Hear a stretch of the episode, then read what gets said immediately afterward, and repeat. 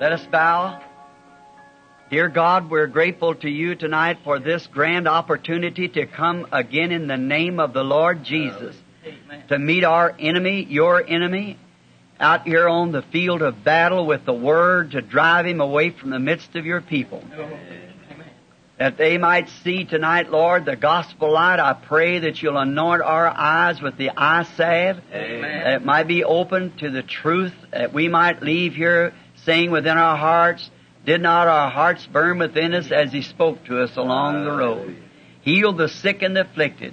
Encourage the discouraged. Lift up the feeble hands that once hung down. May we look to the coming of the Lord Jesus, which we believe is at hand. We ask this in Jesus' name. Amen. Amen. Seated.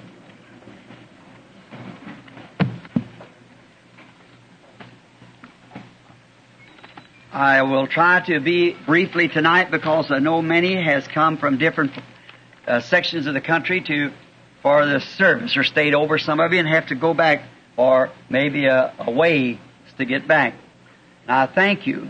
This morning I wanted to hear Brother Neville myself and I heard him many times and never heard him any time, but what I appreciate him. But this morning, a timely message, I know I had the leading of the Lord to listen to that this morning. Very fine. And I see why you people like to come and listen to him also. And he'll always do you good, I'm sure, to listen to him. I was trying to catch up on some of my interviews today, this morning and this afternoon. I still have many, many, many to go. And um, uh, as um, I believe as Jethro told Moses one time, said it's just too much for you. so we've got um, plenty of brothers here on your problems, and every one of them has been legitimate, and they are fine things that has to be taken care of. And I would recommend our pastor, or Brother Man, and other ministers of our faith here. Uh, you can go to them. They tell you just exactly the thing to do. Some people, their children intermarrying or things that's wrong, and these men could help you just the same as, as anyone else because they're servants of Christ. And go to them, and I'm sure they will they will give you the help that you need. I can't get to all of them. There's just so many. Everywhere you go, they just keep accumulating higher and higher, you see. And, you want to get to every one of them, but you can't do it. But I'm constantly praying that God, in somehow, will work it out all right for you. Now, uh, tonight, we want to go to the Scripture and read a portion of the Scripture out of Genesis, the third chapter. And just refer back a little bit to some things that we've been talking about in times past and um, see if the Lord Jesus will give us a little uh, bit more to what we will know when we go out. I pray, pray that He will. Now the serpent was more subtle than any beast of the field which the Lord God had made. And he said unto the woman, Yea, God hath said, Ye shall not eat of every tree of the garden. And the woman said unto the serpent, We may eat of the fruit of the trees of the garden, but of the fruit of the tree which is in the midst of the garden, God has said, Ye shall not eat of it, neither shall ye touch it, lest you die. And the serpent said unto the woman, Ye shall not surely die, for God does know that in the day that you eat thereof, then your eyes shall be open, and ye shall be as gods, knowing good and evil. And when the woman saw that the tree was good for food and that it was pleasant to the eyes, and a tree to be desired to make one wise, she took of the fruit thereof and did eat and gave also unto her husband with her and he did eat. And the eyes of them both were open and they knew that they were naked. And they sewed fig leaves together and made themselves aprons. May the Lord add the, His blessings to the reading of His Word. Now, I would like to take a text tonight out of that and call Satan's Eden. Very crude little thing to say of Satan's Eden. It kind of matches in the other Sunday night, I believe, when I was speaking to you here about a thinking man's filter and a holy man's taste. And sometimes these little crude expressions brings us to something that gets us to study and puts you to reading the Word. And that's what I want all my congregation to do.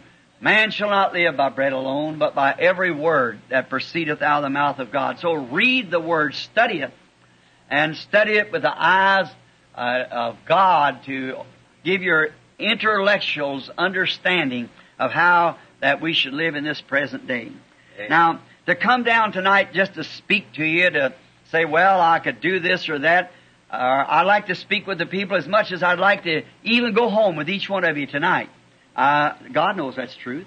I'd like to go home with each one of you and, and eat, eat uh, breakfast with you in the morning and, and, and go out and squirrel hunt with you tomorrow afternoon. See, I, I'd like to do that, but I, I can't do that. And I would like to go home and just sit down and talk with you, sit on a porch the service and speak with you a while, talk to you about your welfare and about God. I would love to do that. Men and women in here, God knows I'd like to do that. But I can't do it. It's just such, such a pull and a string. And, and in this nervous age that we're living in, and I'm a nervous person myself, today I got my mind made up to something. I've just got to do it, and tomorrow it's a million miles from me. Something's done, cut in and done this and that, and you have a time trying to keep your wits together. But my main achievement is to preach the gospel to the church and do all that I can to bring honor to Jesus Christ in this day while I'm here on earth and what time I have left on earth.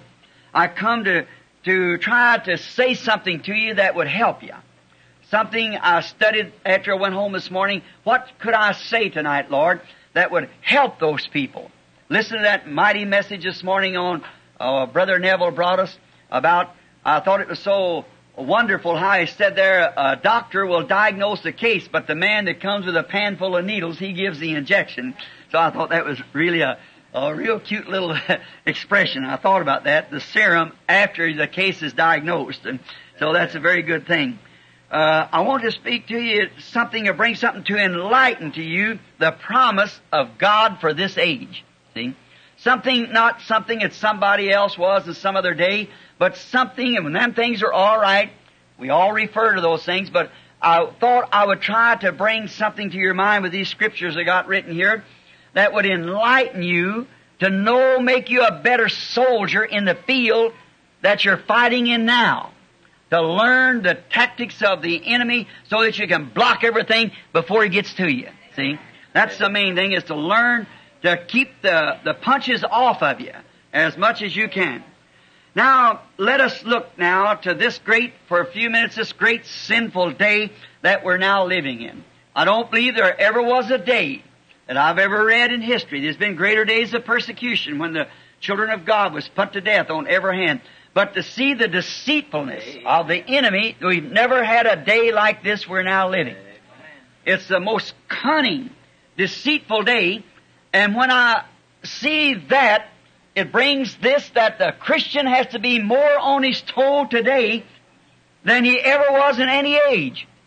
Now, back in the days of the persecution of Rome to the church, a Christian make a mistake, he went into the arena and was fed to the lions or something like that when they found him of being a Christian for his testimony.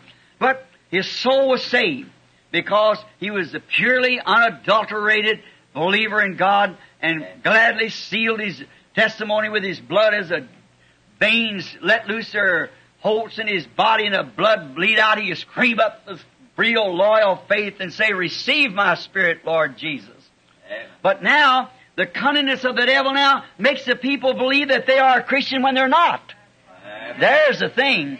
You don't have to seal. It's a, it's a more cunning day than it would be than when you had to seal your, your life away with your testimony. The devil has set every cunning trap that he can to, he's a deceiver.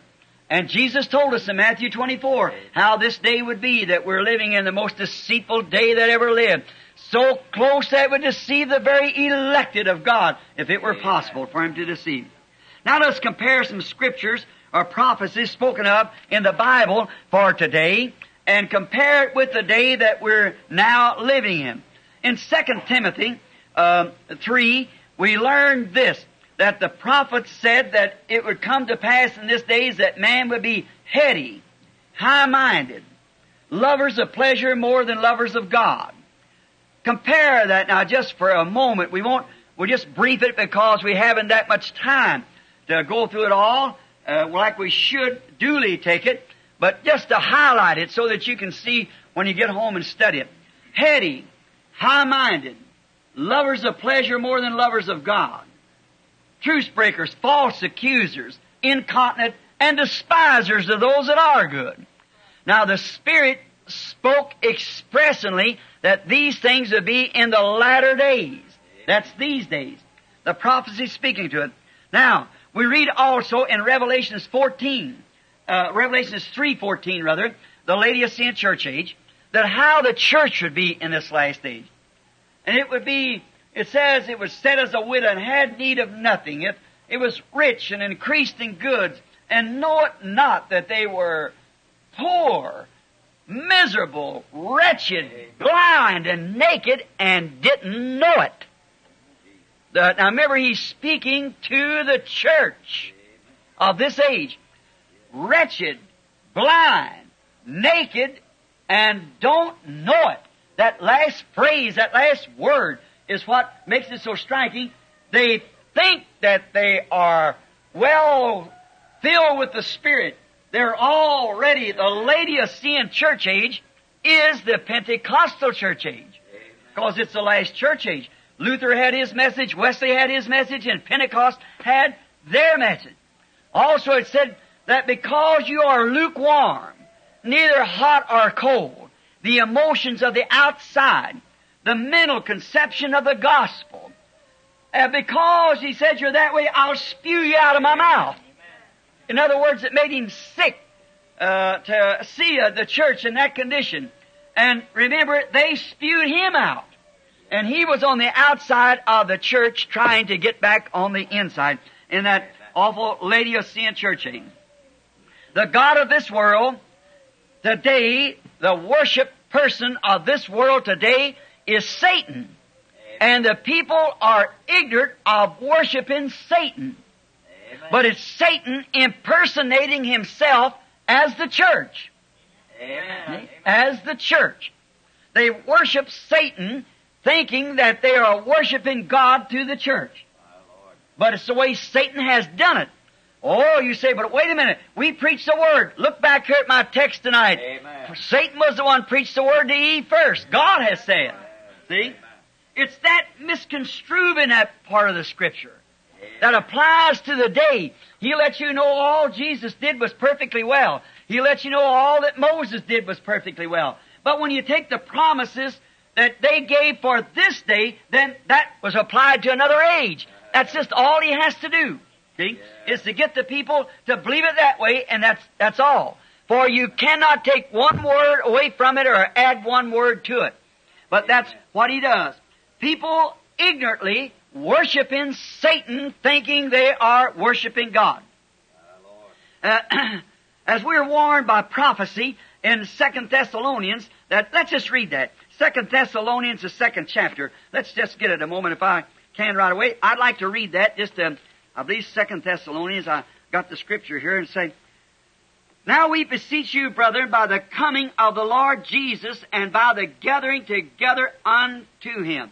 Now see the coming of the Lord and the gathering to him as God will gather his people to him in the last days. The gathering of the people to the Lord. Not to the church, to the Lord. Amen. Gathering together unto him, that ye be not soon shaken in your mind or troubled. Troubled neither by spirit nor word nor by letter, as from us, as the day of the Lord is at hand. Let no man deceive you by any means. For that day shall not come except there come a falling away first, and that man of sin, man of sin, watch what he is now. A man of sin be revealed, the son of perdition. That was Judas. See? Who opposes and exalts himself above all that is called God, or that is worshipped, so that he, as God, sitteth in the temple of God, showing himself that he is God. That deceitfulness of the church of today. See, the son of perdition, the devil, Amen. the son of perdition, the devil. Then people worshiping Satan in this day thinking they're worshiping God. But they're worshiping Him through a creed, a man-made denominations and creeds that's brought the people right down to the greatest deception that the world has ever known of. No matter how much the Word of God, a promise for this day is preached and vindicated, they still won't believe it. Amen. They won't believe it. Then why? We wonder why. Why doesn't it? Why won't they believe it? When God said He'd do a certain thing and He does it. And still they turn their back from it and turn away from it. Just as Eve knew that what God said God would do. But she turned her back on it to listen to what He had to say. Just remember, in other ages, it's always been the same thing. In every age, it's always been that Satan tries to pervert that word to them, making them see some other age. Look, when Jesus come, see Satan was in that bunch of Jewish teachers and rabbis and priests trying to tell them to keep the law of Moses when their very word said that in that day the Son of Man would be revealed. See, Amen. that He would reveal Himself. So they was trying, as long as they kept them religious and on the law of Moses, see what He did? He was trying to tell them that part of the word is just exactly right, but this man isn't that person. See how deceiving he is? That's that real day of deception. It's been and now is Satan establishing his kingdom in the earth. That's exactly why he's doing it. For he wants to establish his own kingdom. As a businessman that's not a Christian, he'll work every scheme he can to make you see something the wrong way. If he's got a, a purpose and a personal gain in making you doing that, making you seeing it that way, he'll show you everything he can and keep you off from the truth of it. Amen. Because he's got a feeling only for himself. No matter how much he lies and cheats and whatever more, he's got personal gain and that's why Satan's done this. And he's worked through the ministry to do it Amen. as God promised he would do. Now, he began by a religious deceit in Eden and has continued ever since. Not by setting up a bunch of communists. Communists has nothing to do with this. It's the church that's where you have to watch. Amen. See? It's not the, it's not the, the communists that would deceive the very elected. It's the church that'll deceive the very elected. Amen. See, it isn't communists. We know they deny God. They're Antichrist. Sure, they are in principle. But they are not the Antichrist. The Antichrist is religious. Very religious. And can quote the scripture and make it look so plain as Satan did back there in the beginning. He quoted everything right down. God has said, thou shalt not eat every tree of the garden. See? Quote her out. She said, yes, we may eat of all the trees of the garden, but there is a tree in the midst of the garden that God said not to eat for, not even touch it. Cause the day we did, that day we die. He said, oh, surely you'll not die. But let me give you the reason why God said this. Is because, see, he, now what, he quoted this truth, you see. He said, it'll open your eyes and it'll make you know good and wrong. You'll be like God then, if you can do it. That's just what He wants to do, and that's just the same thing He's trying to do today. It's been a religious deceit since the very beginning of Eden and has been ever since. In Adam's time, it was a deceit. In Noah's time, it was a deceit. In Jesus' time was the same and now is the same. The same way of religious deceitfulness. Now we will notice the earth when God had it under control. Now, when God had it, uh, had it under His control, then when Satan took over by uh, rejecting the Word of God, God one time had the earth under His control. He set it in its orbit. He put it, make it work. He done everything, had it in His control. Now we'll compare that with after Satan took it in His control. Now it took God 6,000 years. It didn't take Him that long, but He took that long. 6,000 years because we were taught that one day in heaven is a thousand years on earth and it was 6,000 years or six days that God built the earth. Now, it took God 6,000 years to establish it, plant it with good seeds, and to bring forth everything after its kind. Everything must come forth of its kind. All of his seeds were good, and so it must bring forth after its kind. God took 6,000 years. Finally, when he got all made, and finally, we uh, finally arrived with its headquarters of the earth in a beautiful spot laying east of Eden called the Garden of Eden. God made the world's headquarters in the Garden of Eden in Egypt, right at the east end of the garden was the headquarters, and over the whole situation, He put His Son and His Son's wife over all of it. Right? That's what God did. He put them in full control. They could speak to the winds and it would cease to blow. They would speak to the tree and it would move from here to there. The lion and the wolf fed together and the lamb lay down with them. There was no evil. It was perfect peace, perfect harmony, everything in perfection. And when God had it under His control, and it, notice He had His, He had His world, He had all in operation, He had everything coming, everything eating vegetations, nothing to die, nothing to be ruined, nothing to be spoiled, nothing, it was just perfect. And over it all, He placed His beloved children, His son and His daughter, a husband and wife to control it. God was so satisfied, and He rested from all His works at the seventh day, and hallowed this seventh day Sabbath for Him. Because God looked it all over after you've been 6,000 years in molding it, and fixing it out, making it come into existence, and put the mountains up, and make the volcanics push the mountains up, and the things that taken place in the eruptions, dried it off, and fixed it the way you had it, and it was a beautiful place. There was nothing like it. The great paradises of God, and the great dinosaurs and whatever more crawling through it, and of the great animals, no harm in them. They were just as gentle as a little kitten. They had nothing at all, no, no sickness, no sorrow, not one disease germ on the earth. Oh, what a place. The great birds swinging from tree to tree, and Adam could call them by name, and they'd fly up on his shoulders and, and coo to him. And, uh, oh, what a wonderful place God had, and then made one of His attributes from His own body. God has attributes in His body, like you are an attribute of your Father. And you notice you was in your grandfather's grandfather's grandfathers. But in that, say we'll take it down to like you and your father. Now, you did not know anything when you were in your father. The germ of life comes from the male. The male has the blood cell. The woman has the, the egg. Now, therefore the blood cell has the life in it. And then when you were in your father, you actually know nothing about it, but yet science and God's Word proves that you were in your father. But you know nothing about it. But then the father longed to know you. And with the union of connection with mother, then you were made known to father. Now, you are your father's attribute.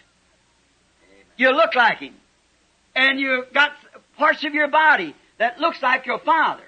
Now that's the way God was in the beginning. Every son of God and every daughter of God was in God at the beginning. You don't remember it now, but you were there. He knowed it. And He wanted you to become so He could contact you, speak with you and love you and shake your hands. Don't you want your own boy? Isn't it a great day when your boy and uh, can come home and sit down at the table? When he comes back from the battlefield or something, another scarred up, how you fix the dinner, you kill a fatted calf or whatever more and prepare for him. It's your own flesh and blood. And he was in you. You didn't know him then, but you knew he was there. And so God knew that we would be here. But then he put us in flesh so we'd be contacted, in order he could contact, he become one of us. When he become Jesus Christ, the Son of God himself, the fullness of the manifestation of God. Therefore, that was God's purpose to display His attributes in fellowship. When I was in my Father, I knew nothing about it. But when I become His Son and was born of Him, I was an attribute, a part of my Father. And you're a part of your Father. And as children of God, we are a part of God's attribute that was in Him, made flesh like He was made flesh, so we can have fellowship one with the other as a family of God upon the earth. And that was God's purpose at the beginning. Yes, sir. That's what God wanted at the beginning. He had everything under control, and He turned man over into the Garden of Eden on free moral agents and said, Son, it's yours. What a beautiful place. God was so satisfied till he just went back and rested from all of his works. Every tree never brought forth thorns and thistles. No berries ever come off of a thorn tree. Everything was perfect. All seeds were perfect. Everything was in perfect condition. Then, when he went to take a little rest, his enemy slipped in with deceit and took it over by misinterpreting his program to his children. When he put trust in his own child, as you put trust in your daughter when she goes out at night with a man, when you put trust in your son when he has to go with a drinking boy or smoking boy, see, he put trust in his son that he would not do anything wrong and would keep every word that he said. But the enemy slipped in, like that greasy slicker that uh, would take out your daughter and misbehave himself, or or some woman would take go out with your son and the same thing. See, he slipped in. The enemy of God slipped in and misinterpreted the word to Eve. Now, he by this fall, it has took over and possessed the Garden of Eden himself. He took it over, and now he has had 6,000 years of deceitful rule, Amen. deceiving the people, God's children, as he did then because they were based on free moral agency to act any way they wished to, and believing that they would act right or trusting they would act right, then they've come with the wrong act and sold their birthrights as Esau did for the world. And Satan won it. And he took it over and he's had 6,000 years to build up his Eden as God had 6,000 years to bring his Eden to a close. And by deceit, deceit of the word of the people, now established his own Eden in this earth in sin. God's Eden was established in righteousness. Amen. Satan's Eden is established in sin because Satan is sin. God is righteousness. God's kingdom was established in righteousness and peace and life, and Satan's establishment is in sin and religious sin. Amen. Notice how he deceived his deception? As he said he would. He promised to do this. Did anybody know that? Let us turn to Isaiah. Uh, if you want some of these scriptures, if you, I ought to quote more of them, I guess. Let's turn to Isaiah, the 14th chapter, just a moment, and just see what Satan said here, just a moment. And Isaiah 14, we'll read it. And watch what this fellow done. Isaiah 14, begin with the 12th verse. How art thou fallen from heaven, O Lucifer, son of the morning? How art thou cut down to the ground, which didst weaken the nations? For thou hast said in thy heart, I will ascend into heaven. I will exalt my throne above the stars, that's suns, stars of God, and I will set also upon the mount of the congregation the side of the north. And I will ascend above the heights of the clouds, and I will be like the Most High. Now compare that over here with our other scriptures over in Thessalonians a while ago, how he says he sits in the temple of God, exalting himself above all that's called God, so that he as God is worshipped as God upon the earth. There's the God of this world that I preached to you about last Sunday. Here he is today in deceit. That treacherous hour. That tremendous time that we're living. It's the most glorious time of all the ages because we're facing the great millennium again. We're facing the Eden again. But right at this age, all the deceit and every technique that he's ever used and been able to deceive with, he's gathered it all together and reinforced himself and come down like God. And put himself in place of God, religious, and can quote the scripture. And can tell you scripture. Just as Satan did to Eve in the Garden of Eden, but leave out one spot of it. It's all he has to do. Make that gap where the poison doctrine of the devil can pour through like the thinking man's filter we was talking about the other night. Now, he said he would exalt himself above the Most High. He would ascend above the clouds of the stars. And he would sit there like God and be above the Most High. And he has succeeded in carrying out his threats. He has certainly had a marvelous success in carrying out his threats by the people letting him explain away in every age the value of God's promised word to that age. That's exactly how he's done it. In every age he explained it away. In the days of Noah he explained that it was impossible for it to rain from heaven, for there's no rain up there. His great scientific gospel that he preached in the Garden of Eden, he could shoot the instruments to the moon and prove there's no moisture up there. But God said there would come a rain. But Satan succeeded and poisoned the mind of the people by scientific research that it could not be done, but it was done. God said it would be done, and it was done. He did. Now, in the days of uh, of Jesus, he did the same thing. He poisoned their minds again by deceit. See, misinterpreting the word. If thou be the Son of God, now let me see you do something about it. Jesus didn't clown for him.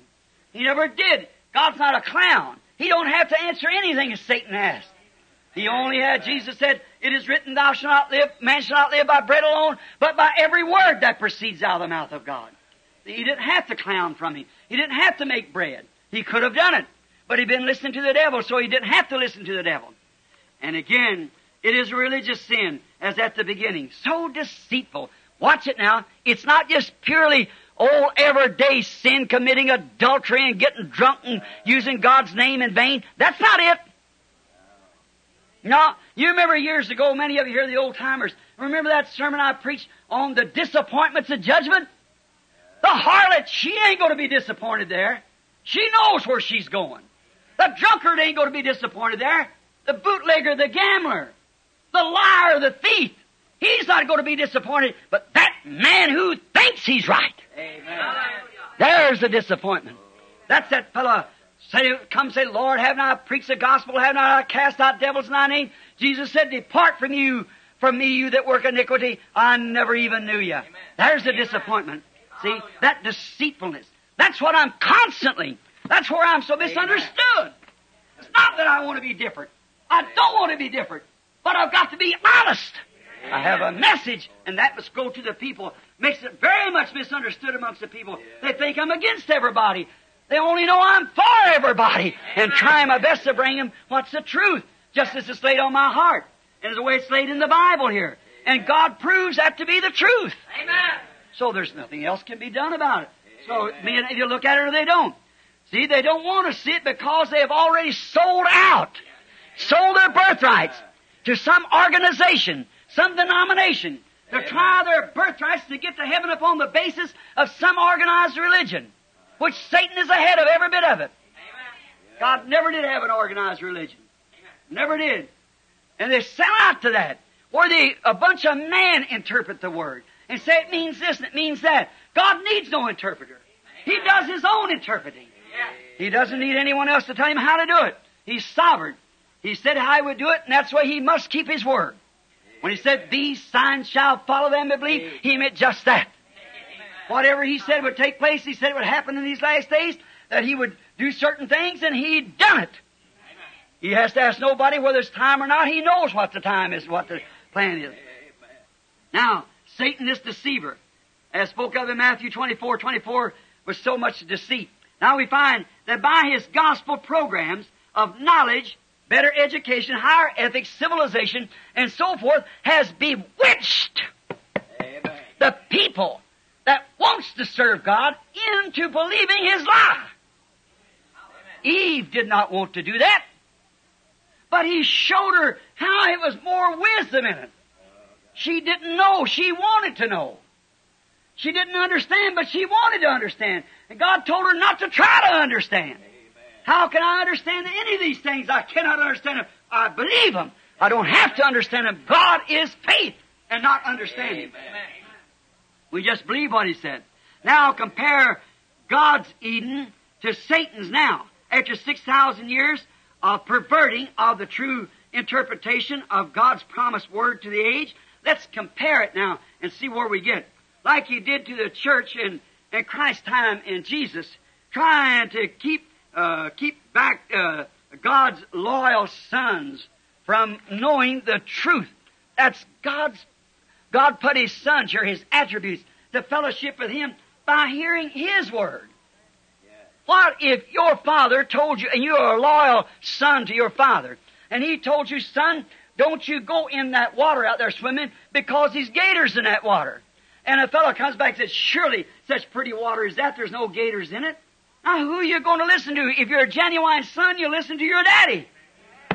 And a genuine son or daughter of God takes God's word first. I don't care what anybody else says about it. They take God's word first. There's poison in the cup. And they believe it. Having faith in all His word, His seeds, brought a Eden of holiness, love, and eternal life. That's what God's Eden produced. Holiness, and it brought an Eden of holiness, of love, understanding, perfection, and eternal life. That's what God's planning. His Word, His seed, that's what His church will be at the end. It'll be the same thing. Amen. Notice, here's a thought, don't forget it. I'll get to it some other time or some other message. But you know, God said, let every seed bring forth of its kind. Is that God's commandment? Now, what good has any preacher or anybody else try to make that word say something else? See? Every word of God is a seed. Jesus said so. Amen. A seed of sower sowed. So if Mark 16 is God's word, it'll bring forth of its kind. If Malachi 4 is God's word, it'll bring forth of its kind. And every other promise must bring forth of its kind. You see, see Satan out here in disguisement? He's trying to say it not, it's not so. Do you understand it? Amen. See, Satan said, "Oh, that ain't for this day. That that that's that, that was some other time. That I don't even mean that.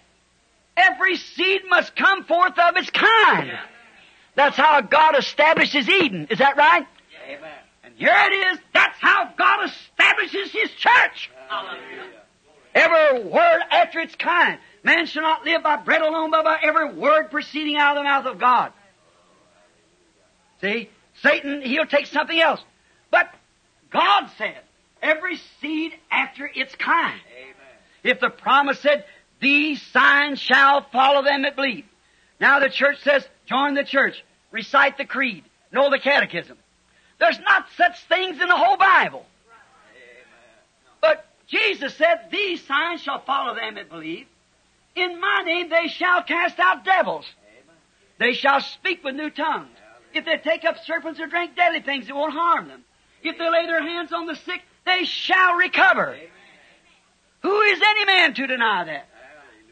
See, every seed will bring forth of its kind. If you are a seed of God, an attribute, a son of God, then the Word of God is sown in you. Amen. See? And then when you hear the Word of God, my sheep hear my voice, a stranger they won't follow. You get it? Then every seed comes forth after its own kind. Now we find out that every seed bringing forth of its kind, there was no death in the new, in that Eden. There will be no death in the new Eden. See?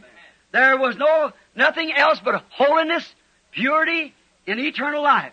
Now by unbelief and all of God's Word has brought the seed of unholiness in Satan's Amen. Eden.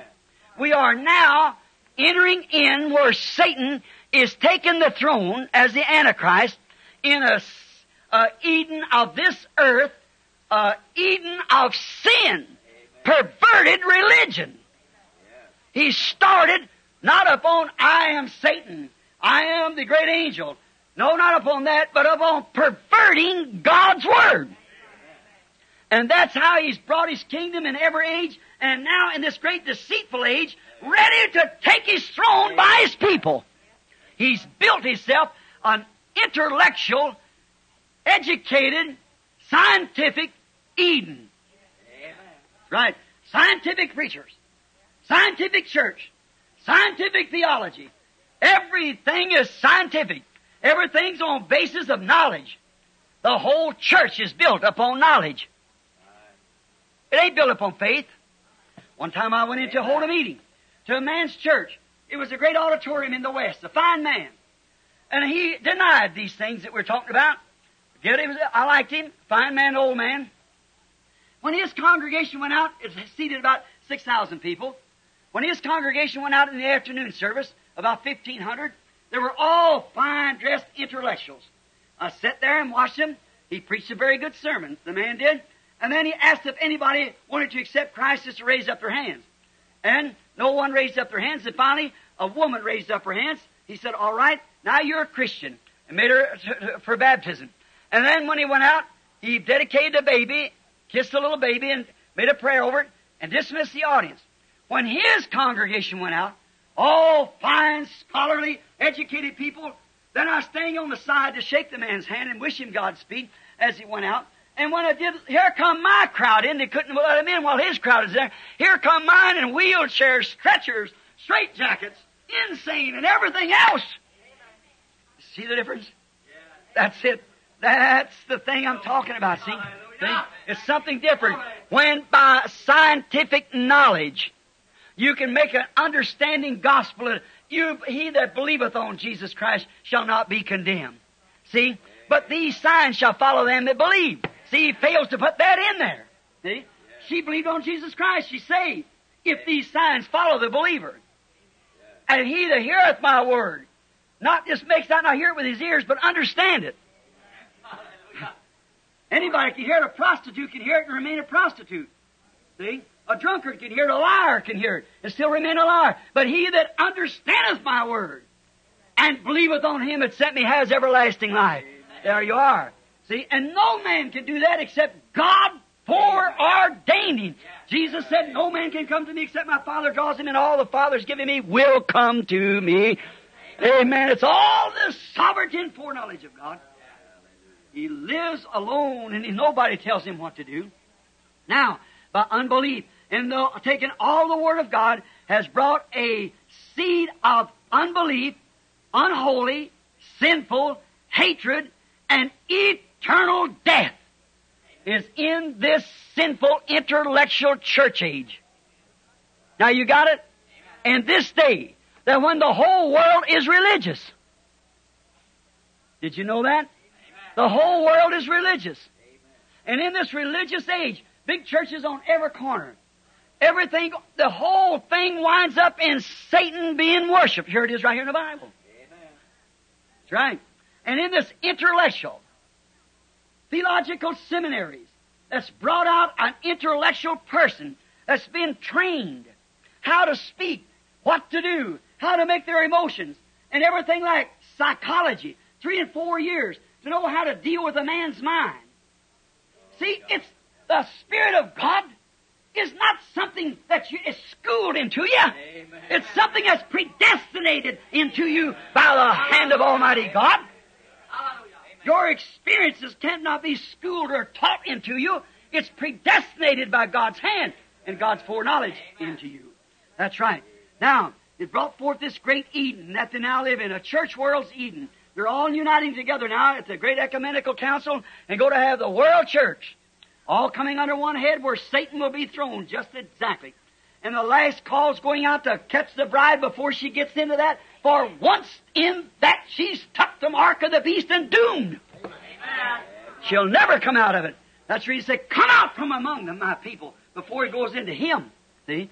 Come out from among them, be separated. Now, hatred and death and eternal separation from God in this Eden. Lust, filth, perversion. How? By sowing the wrong seed. Reminds me of the vision I've seen before I ever met the Pentecostal people. Of that man going around the world in white. You've heard me tell it many times. The one coming behind him sowing seeds of discord. But he won it fairly in Eve, in the Garden of Eden, by the lust of Eve for sin. The lust for Eve of sin. Then if Eve lusted for knowledge, it was sin, and when we lust for knowledge, want a PhD, LLD, it's sin to do so. That's strong statements, but that's the truth. No matter how strong it is, it's still the truth. The lust for knowledge, understanding, the thing of it is, is today we don't try to establish the Word of God in the people's hearts. Amen. We're trying to establish ourselves. Churches are trying to establish the doctrine of the church in a person's heart. We are commanded to establish the Word of Amen. God. Paul said, I didn't come to you with enticing words of man, that your faith might rest up in the knowledge of man, but I come to you in power and manifestations of the Holy Ghost, that your faith might rest in God. Amen. There you are. Man mustn't establish yourself. We find it amongst, let God do something for a person, send him out. You find every man trying to impersonate it. See, they're trying to establish themselves. Every man, I did this, me, I, mine, my denomination, me this. Establish themselves. What are we preaching about? Ourselves or the kingdom of God? Amen. Establish the Word of God. Take out the unbelief. Amen. And establish the kingdom of God in a man's heart. And the kingdom of God cannot be established in a man's heart unless God made that man thus. He cannot be established in a, and remember, the deceitful part, that man think that it's right. There is a way that seemeth right unto a man. Every intellectual being seems right. As I told you a few Sundays ago, when I stood by my dying baby, and Satan standing there and said, There's your daddy died in your arms the other night. There's your wife laying down there in a in the morgue. And here's your baby going and you asked him to answer you and you pulled your, he pulled a shade down over you. Now and yet he's a good God.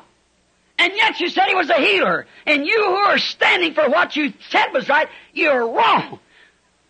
Oh, every reason, every mental faculty had to agree that it was right. And he was right.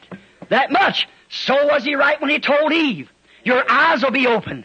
And you'll know right from wrong. And you'll be as gods that way, knowing right from wrong, because God didn't let them see themselves yet that they were naked. So they know they would know right from wrong, and he was right. But you see, it was contrary to the Word of God. And so does ministers in seminaries learning man-made theology. It may seem right.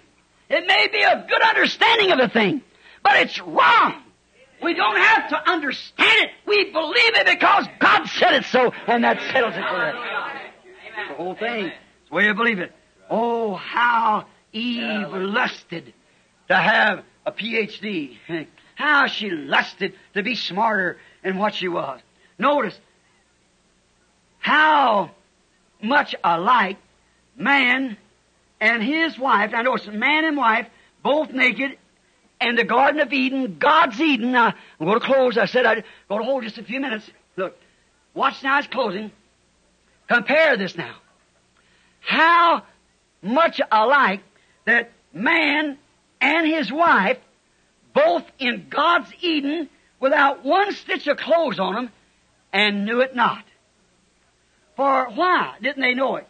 For they were veiled to their senses of nakedness by the holy veil of the Holy Spirit.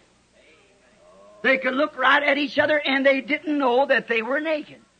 They were veiled with the Holy Spirit of holiness. Amen. They were veiled.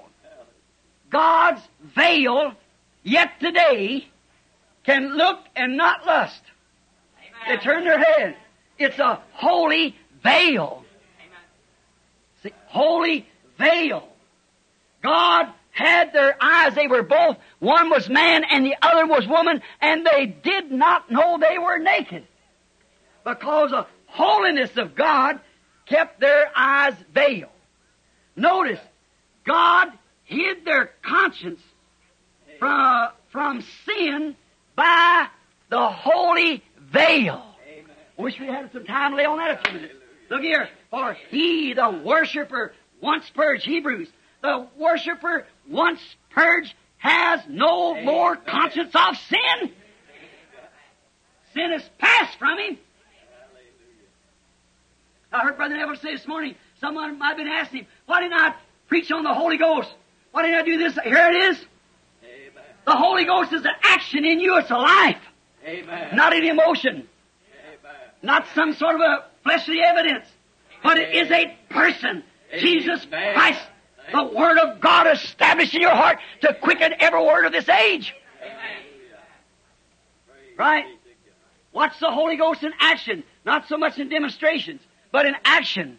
What it does according to the Word. Notice, now, the Holy Spirit of God's holy Word had a man and woman naked and didn't know it. How beautiful. Life of the Word, the seed. The Word, God said, there is a tree in the midst of the garden, the woman. And in the midst of the garden is this tree. Don't even touch it. For the day you eat thereof, that day you die. They were wholly veiled from it.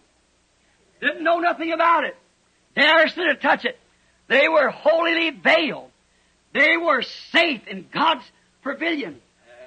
They were alive. Amen. They had no death around them.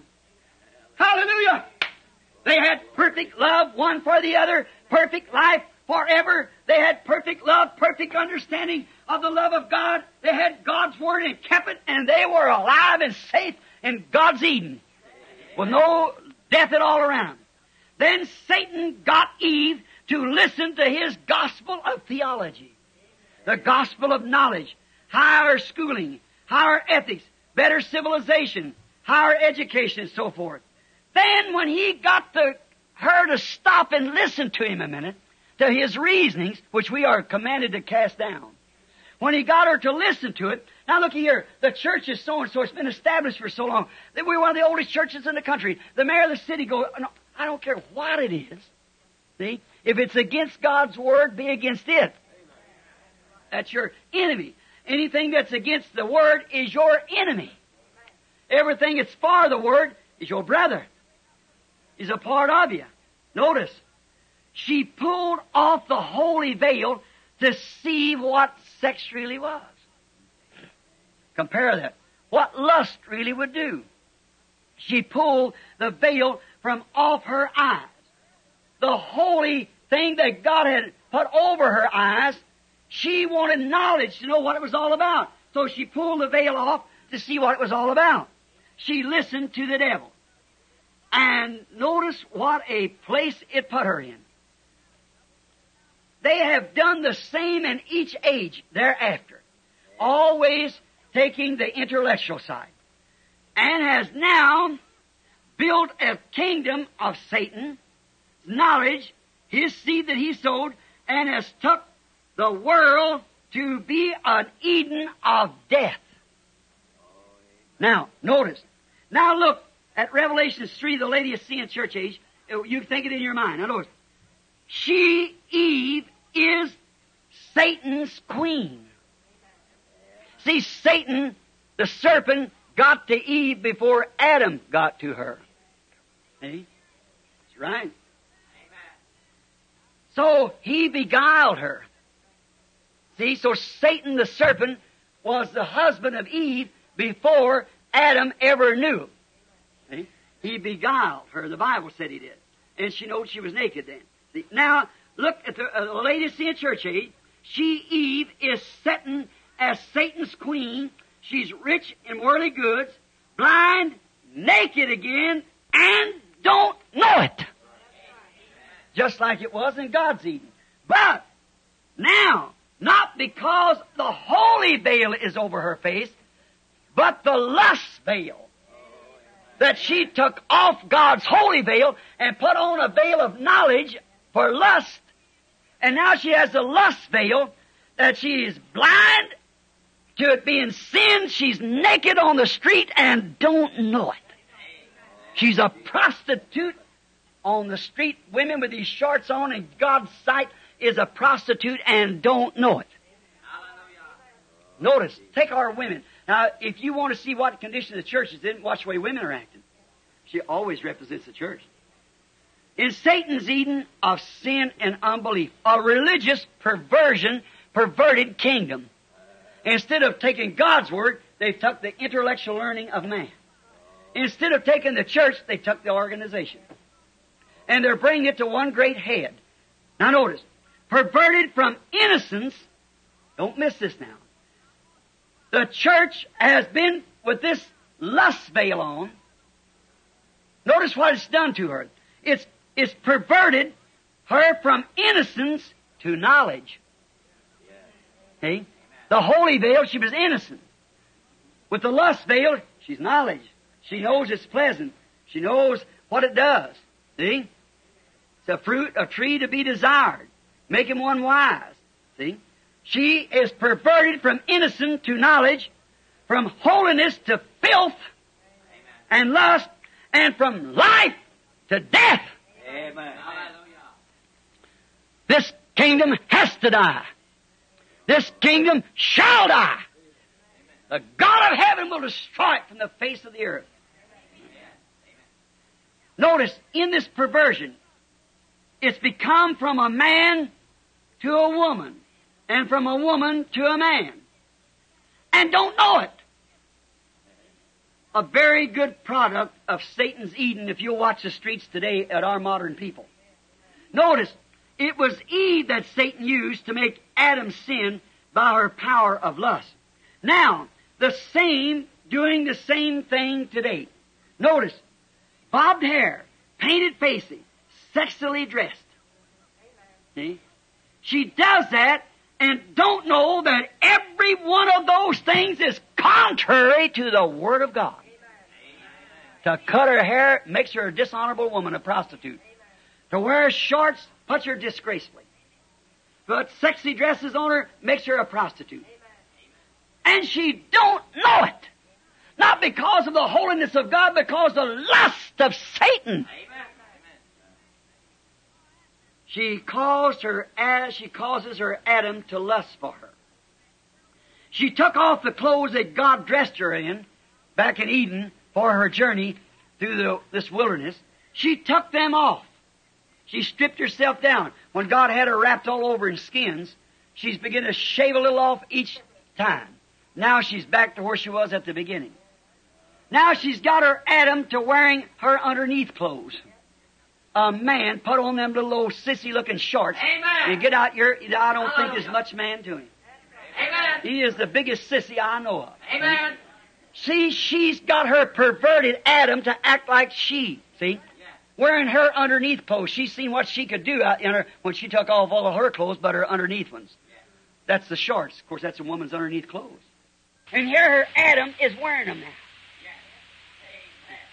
Which, according to God's original word, is an abomination for a woman to put on a garment that pertains to a man, and a man to put on a garment that pertains to a woman. From the original word. Think of it. Now, he now wears her bangs also. He combs them down, puts a curler in them. Some of the most sickly sights I've ever seen in my life is some of those kids out here today with their bangs combed down like this and colored bleached hair with some kind of a peroxide something and bleached hair and rolling it in curlers making bangs. You big sissy. Amen. That's a horrible thing to say from a pulpit, but judgment begins at the house of God. Amen. You don't even know where you're a man or woman. Amen. And I understand that our United States Army is coming out next in shorts. Oh, That's right. See what the perversion is? It's a woman's clothes. Where's her banks? The other day I was over Howard Johnson's, not this one here, but one on the road going out. And I just sat back in amazement. Here come a little boy along, his mouth open, and he had dark hair here, and it combed it over this way, and put a roller in it, and curled it up around top of his eyes, looking out top of his eyes, going around. If I ever seen a perversion, see, he wouldn't believe it. He could prove maybe he was male, but in his spirit he's female. He don't know what side of the house he belongs on. That's right. How perverted. That's what Satan does. He perverts the nations. He perverts the church. He perverts the people. He is a deceiver, a perverter of the original truth. God made a man a man. He made a woman a woman and he dressed them different and he meant for them to stay that way and to act that way. One is finished, the other is masculine. He separated Adam in the Garden of Eden and did this. Separated Eve from him. Now, wears her bangs. She cuts her hair like his. And he tries to wear his like hers. She wears his outside clothes and he wears her inside clothes. Amen. Now that sounds sacrilegious, but I don't mean it that way. It's the absolute gospel truth. Amen. If you don't know it, then there's something wrong with you. Amen. You're either blind or never been on the streets. Amen. And she thinks and he thinks that it's right. They're getting along somewhere. Women says, well, it's so hot. The old Apache Indians out there make you shame yourself. The more heat they get, the more clothes they put on. Keep the sun off of them. Oh, make you sweat so they can have an air conditioner as they walk. See? They stand around in the sun, you couldn't stand nothing, you blister and burn. But you see, it's what we call higher education. Modern science has produced this. Oh my, there she is naked in Laodicea and don't know it. She was naked in Eden. See the two kingdoms alike? One is of sin and death, the other is life and righteousness. And there she was veiled with a holy veil. They were both naked. They didn't know it. They didn't know nothing about it because they was veiled with God's Spirit. And here they're veiled with lust. And they look at one another to see Adam could look at Eve and didn't know she was naked. But now with this lust veil, she doesn't realize she's naked, but she does it under this lust veil to make man look at her. It's the only thing she can do it for.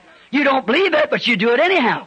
And man looked. And he found out you got so much attraction that he come around put some of your clothes on himself.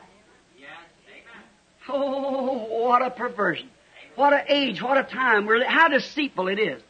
Oh, all these things and don't know it. A perfect perverted spirit is in the man. He's veiled from the lust of Satan, and the woman is too. It's the satanic spirit of a great society. See, they don't know, but they're an organization. Women with shorts on belongs to an organization. Man dressed like that is on an organization. I'll give you the abbreviation of it. BSS, Big Sister Society. So that's what they belong to. Come out there, a Big Sister Society with that a little, it's on big old naughty looking, dirty looking thing. I, I, man, I, you may differ me at this, but that's the truth. Amen. You have been perverted and don't know it. Amen. You're not, don't act like a man no more. Amen. See? Coming so soft and there's starting to be nothing to them anymore. Amen. Men and women too. They are a society. There's an organization. Why? John next door wore shorts, so why can't I? Luella wanted me to wear them because uh, uh, John wore them next door. And well, uh, if, if Susie Jane can wear them, so can Martha Jane wear them, or Susie Lou, whoever who her name is. See, see, it's a society. It's an organization. You spiritually belong to it and don't know it. And if that's so, and we see it so, so are you blinded. You're blinded to these denominations that Satan has twisted you into. And it's a perversion of God's original word and His kingdom and His plan for His children. Satan has twisted man and women into these things, and they don't know it. A perverted, no longer a son of God, bangs hanging down his face and pair of shorts on trucking down the street. A son of God, deacon in a church, a pastor in a pulpit. No, that ain't a son of God. He never come through God's stinking filter. He wouldn't have them women's clothes on. He sure wouldn't either would she have the man's clothes on. See, it's not a son of God, it's a son of Satan and a daughter of Satan. Hard thing to say. Satan has succeeded in perverting and taking over this world and making it his kingdom. That man was put on by free moral agency to choose for themselves what kind of life they desired. And that shows what's in your heart. Hey, your voice, you know what? Your action speaks so loud, it drowns your voice. Mm-hmm. Let me go to a man and say, Oh, I, we're all Christians. We belong to church and strip teases hanging all over his office. wouldn't make no difference what he told me. I know better. So would you. Let a woman say she's a Christian with short hair. Uh, you know better than that. Amen. Yes, sir. Let her say she's a Christian wearing paint and makeup and shorts and say she's a Christian. You know better than that. The Word of God teaches you better than that. The Word says she can't do it and be a Christian. She's even dishonorable. And everything. How's God going to put a dishonorable thing in His kingdom? No, sir. Not all. No, sir. Themselves, it shows their desire. You can't get a dove to eat with a buzzard. Not at all. A dove don't have any gall. He can't eat that old carrion. If he took a bite of it, it would kill him, and he knows it. But a buzzard can eat most anything he wants to. He's got plenty of gall. So then you find out that's way it is with the world today. Same thing. They're naked, blind, and don't know it. Satan did it by the woman's lust for knowledge, for sex, which she chose by her own choosing.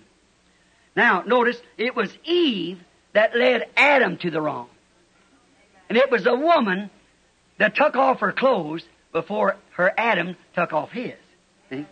It's the woman, always. It's always been. It still is the same way. It's the church that leads the man astray. It's the church.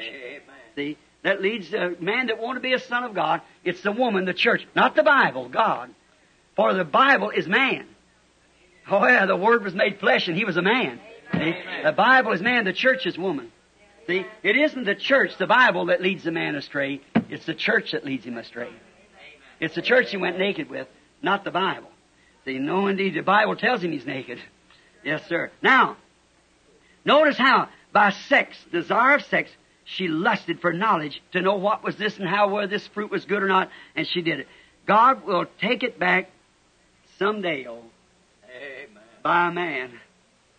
It was surrendered by a woman, but it was redeemed by a man.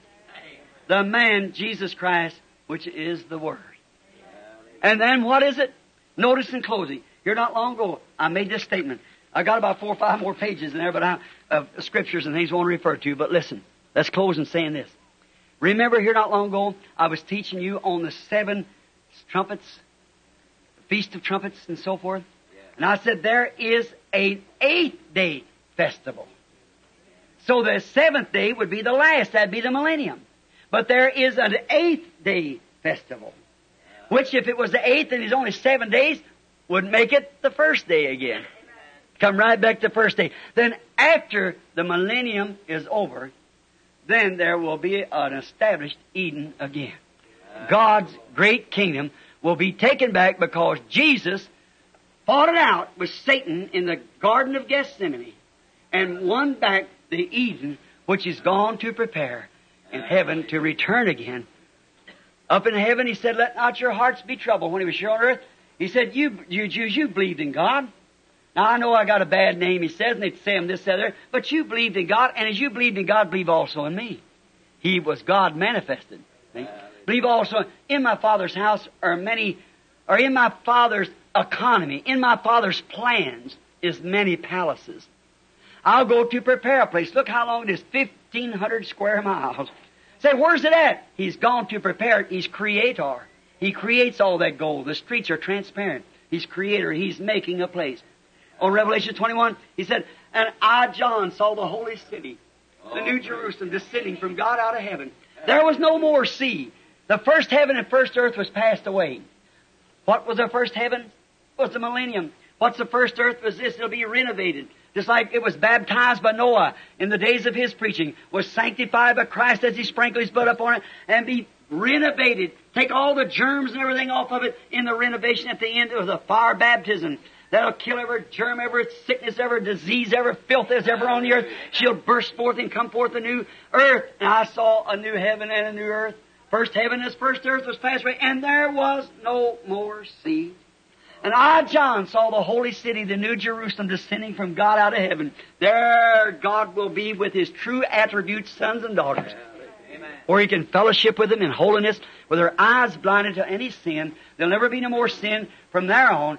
Let us strive hard. Don't be deceived in this day, but strive to enter in at the gate, for all that'll be left out will be whoremongers, lusters, whosoever looketh upon a woman to lust after her hath committed adultery with her already. All without sorrow will be ill-famed women, ill-famed men, and so forth. And only those that are redeemed and in the Lamb's book of life will enter in at the gate.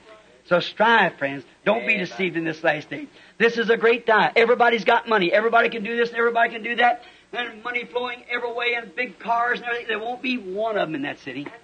There won't be one car, one airplane. No, it'll be a altogether different civilization. It'll be again a civilization not of knowledge, not of science, but of innocence and faith in the living God. Let us strive to enter into that, for that's my whole purpose, is to enter into that city someday and just look back, come along with me, see every one of you marching. When we sing, the saints go marching in. I want to be in that number when the saints go marching in. Let us pray. Dear Heavenly Father, as the days are closing and we see it drawing nigh, the promise is drawing nigh, we pray, dear God, that you'll place that upon our hearts so we won't make any mistake. Dear God, keep our conscience pure. Keep our hearts veiled, Lord, our eyes veiled from the things of the world and vain things of the world. Vain glory to become some big somebody. No matter how big they are, all kings, monarchs, potentates, and everything else has to perish. And they will not rise in the sec- in the first resurrection. For it's written, Blessed and holy is he that has part in the first resurrection, on which the second death has no power. Oh God, the second death, the spiritual death, has no power. He's redeemed. Oh God, to think at one of these hours, one will be going to visit the other and be caught up. Two in the bed, I'll take one, leave one. Two in the field, I'll take one, leave one. Oh God, help us to be pure and in the sight of you, Lord, no matter what man thinks about us, what other people say.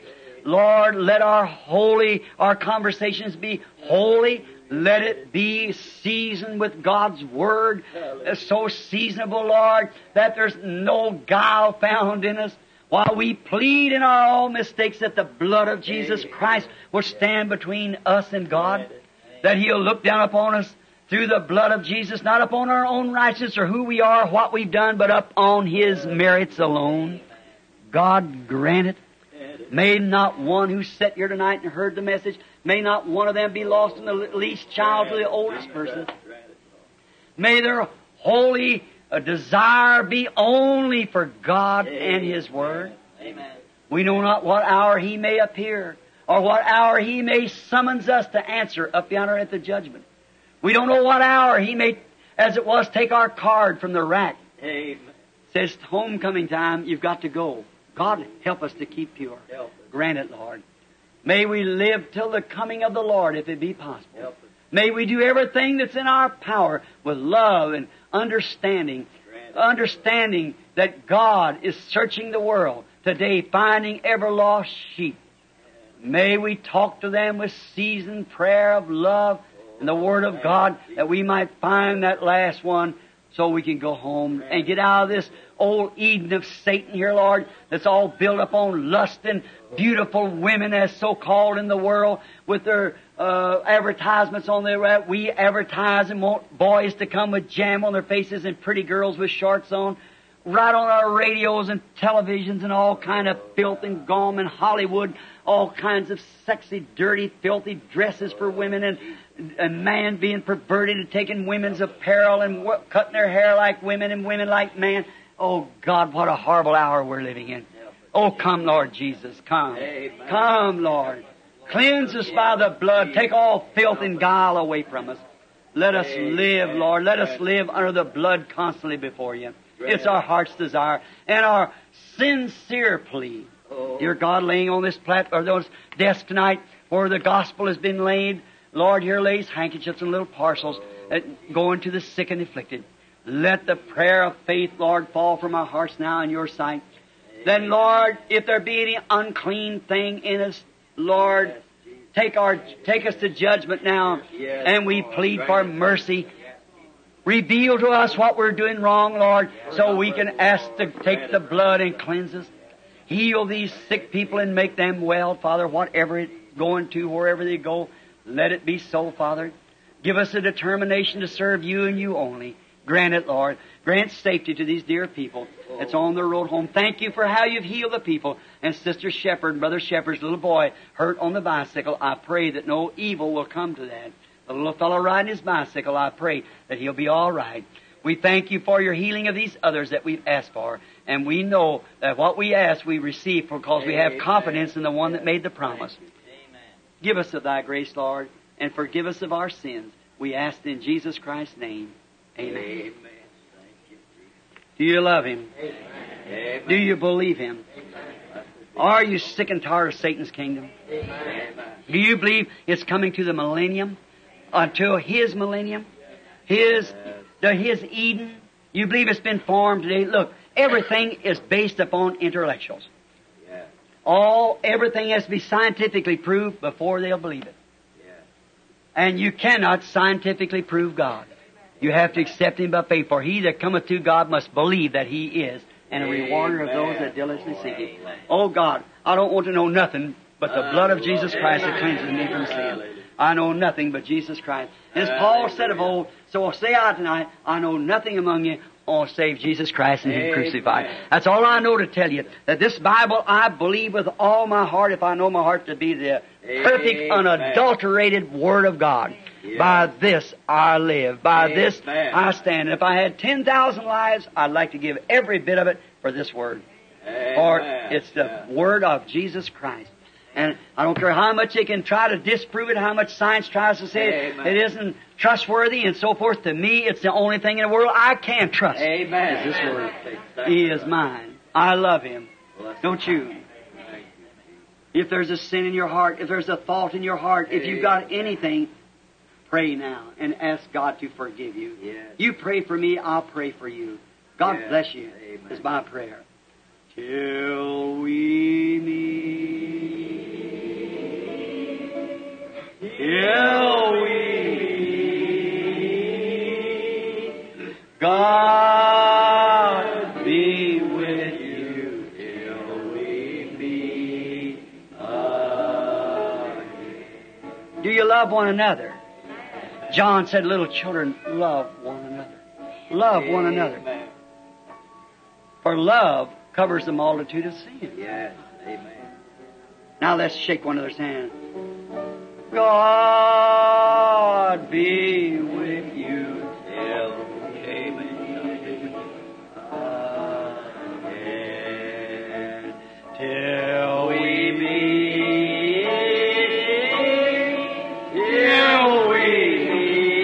kind to one another. Be kind to everybody.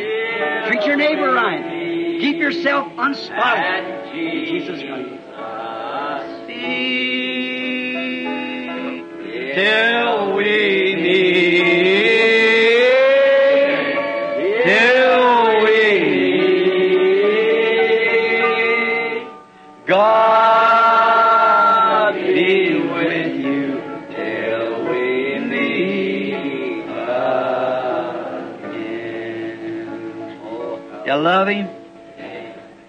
my prayer. You pray for me, I'll pray for you. I got to go back to Tucson now. And I, I pray that God will bless you all. I'm going from there to Canada and back to Colorado, around, around, around. See, until Brother Tony's over there, and a great thing has happened. Right under the Vatican in Rome, they're calling for a revival, a meeting, become our whole revival in Rome. In Rome. He just returned back. The people's all together. He got a great arena there, sees thousands and thousands, and they want me to come for a revival. They want to see the glory of the Lord in the ministry. I don't know. I had to pray it, see what the Lord will tell me. Oh my! Remember, pray all of us together. We're, we're watching for the coming of our blessed Savior. Lo and behold, the fig leaves now becoming green. The gospel of His kingdom has gone to every nation, and we're near the end, can be seen. Oh, right? Then gladly away we'll herald the message of His blessed appearing. Soon He's coming in glory to tell to one and all. Then awake ye saints of the Lord while slumber when the end is nearing. Let's get ready for that final call. Amen. She'll turn at the west and ride back again one of these days. Just remember, she sure will. That's right. Until then, take the name of Jesus with you. Child of sorrow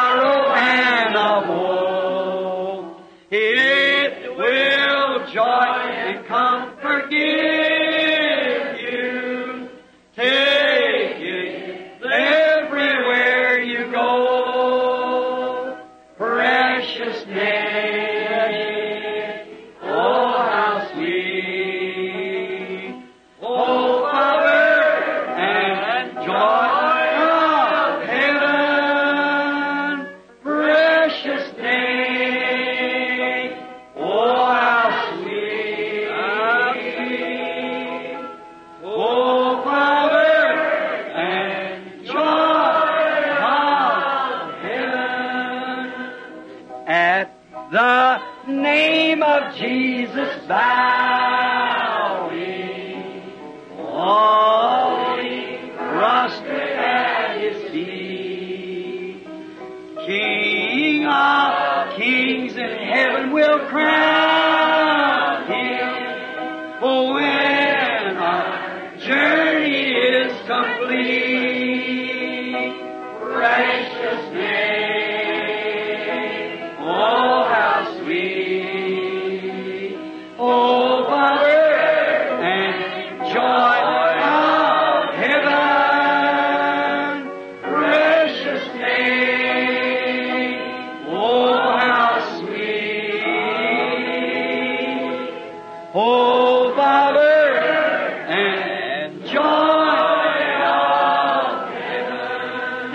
last verse, let's sing it with bowed hearts now. Take the name of Jesus with you as a shield from every snare. And when temptations around you gather, these things of Satan's kingdom, see? See? Just breathe that holy name in prayer. That's all. And walk away.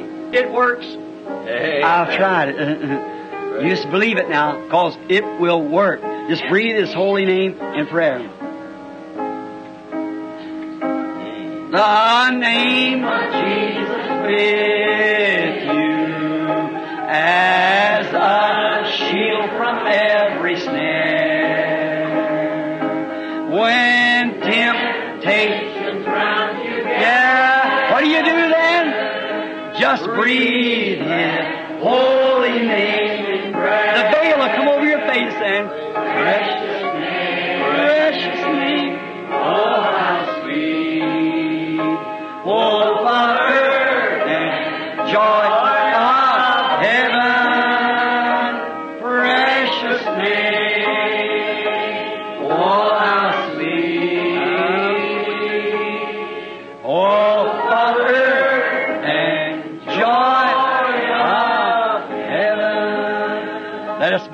now while I ask Brother Beeler back there to come here to the platform.